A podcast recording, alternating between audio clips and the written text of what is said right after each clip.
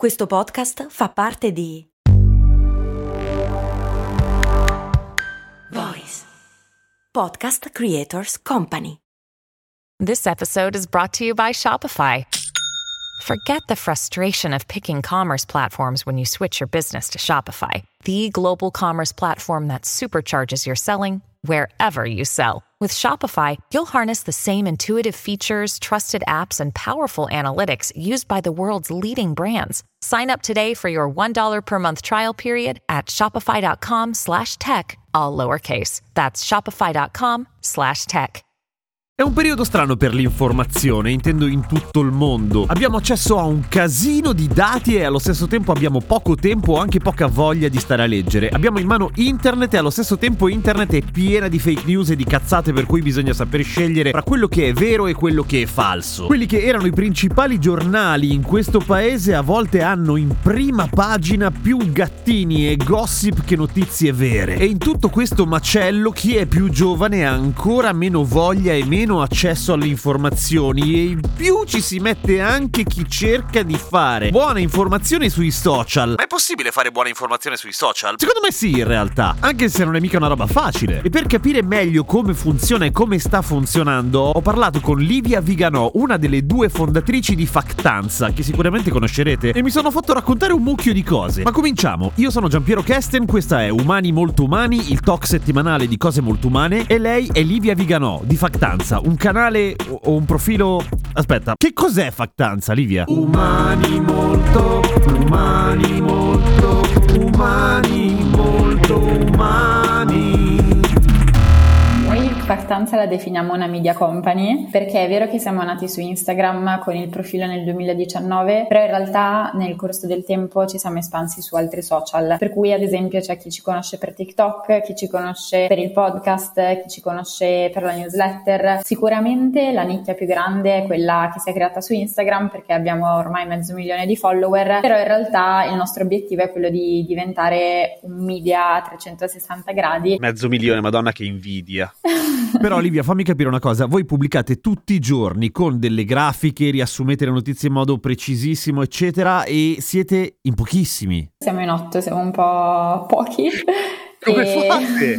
È un lavoro enorme quello che fate voi. All'inizio per i primi due anni eravamo soltanto io e Bianca Reghini, che è l'altra co-founder. Poi col passare del tempo, quando siamo diventati una startup, abbiamo iniziato a strutturarci, abbiamo strutturato un team, una piccola redazione. A, a me, quando faccio cose molto umane, che non è sull'attualità, per cui è anche molto più semplice da questo punto di vista, una delle domande che mi fanno più spesso nelle interviste è come fai a essere sicuro che non siano minchiate quelle che leggi? E da giornalista in realtà lo trovo trovo abbastanza semplice tutto sommato, però sicuramente voi vi ci siete confrontate molto più spesso e lo fate quotidianamente in modo anche molto più duro perché quando si sta sull'attualità. Quindi qual è la dritta che voi date a chi magari si muove da solo sul web o da sola sul web per evitare il classico non ce lo dicono.eu? Sicuramente risalire sempre alla fonte primaria, quindi se leggi un dato in un articolo di giornale devi capire da quale studio è preso, da quale report, qual è effettivamente effettivamente la fonte. Questo perché molto spesso o gli articoli si rimandano a vicenda prendendo dati poi estrapolati male, quindi poi di fatto non sono affidabili, oppure magari si basano su degli studi, delle ricerche che hanno scarsa valenza statistica e quindi in questo caso non sono affidabili. È molto difficile, secondo me è importante anche affidarsi a persone che lo fanno perché da utente mi rendo conto che è impossibile ogni volta mettere in dubbio quello che si legge. Bisogna più costruirsi una dieta informativa di cui ci si può fidare e poi ovviamente capire quando è il caso di andare a verificare da soli. Invece rendere digeribili le notizie come fate voi, cioè rendere semplice qualcosa, è incredibilmente difficile. Come mai avete deciso di affrontare questa missione? Chi ve l'ha fatto fare?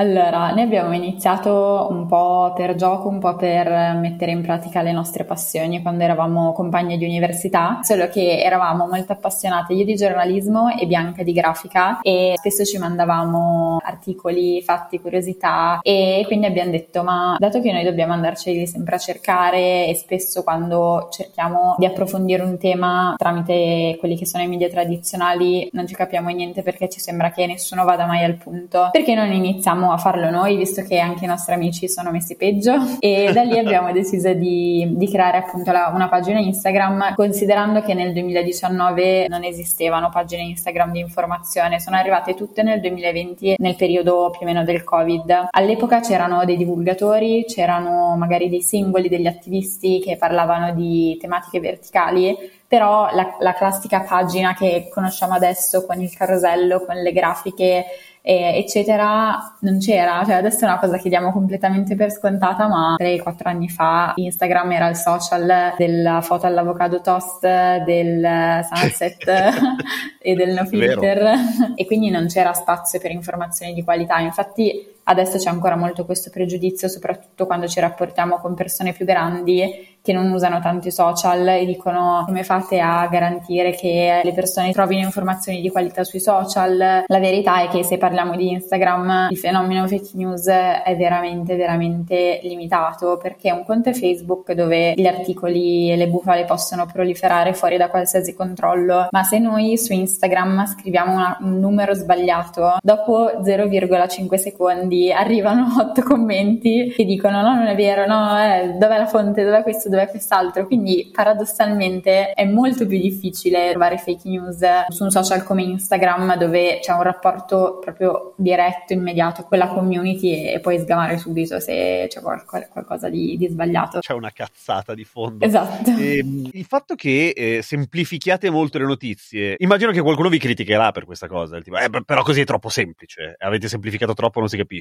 oppure che siete in qualche modo promotrici eh, di un'informazione superficiale? Allora, diciamo che ci scontriamo spesso con questa visione del eh, ma l'unico modello di informazione è quello dell'articolone di giornale o della pagina web o del servizio dal telegiornale. Prima di tutto, molto spesso questi formati non garantiscono la qualità perché appunto ci sono un sacco di articoli vuoti che non, non vogliono veramente mettere l'utente al centro e accompagnarlo per cap- fargli comprendere un concetto. Già l'equazione lungo uguale di qualità uguale creo effettivamente cultura è sbagliata. E poi dall'altro lato, eh, a parte che un nostro carosello contiene almeno due cartelle di testo, quindi non è assolutamente non troppo corto, corto, cioè non è che è una slide con tre righe di caption. Insomma, mi illudo sempre che l'informazione sull'attualità o meno, non importa, anche se fatta in modo molto sintetico, possa se non altro incuriosire qualcuno poi andarsi a informare in esatto. modo più esatto. approfondito se lo ritiene.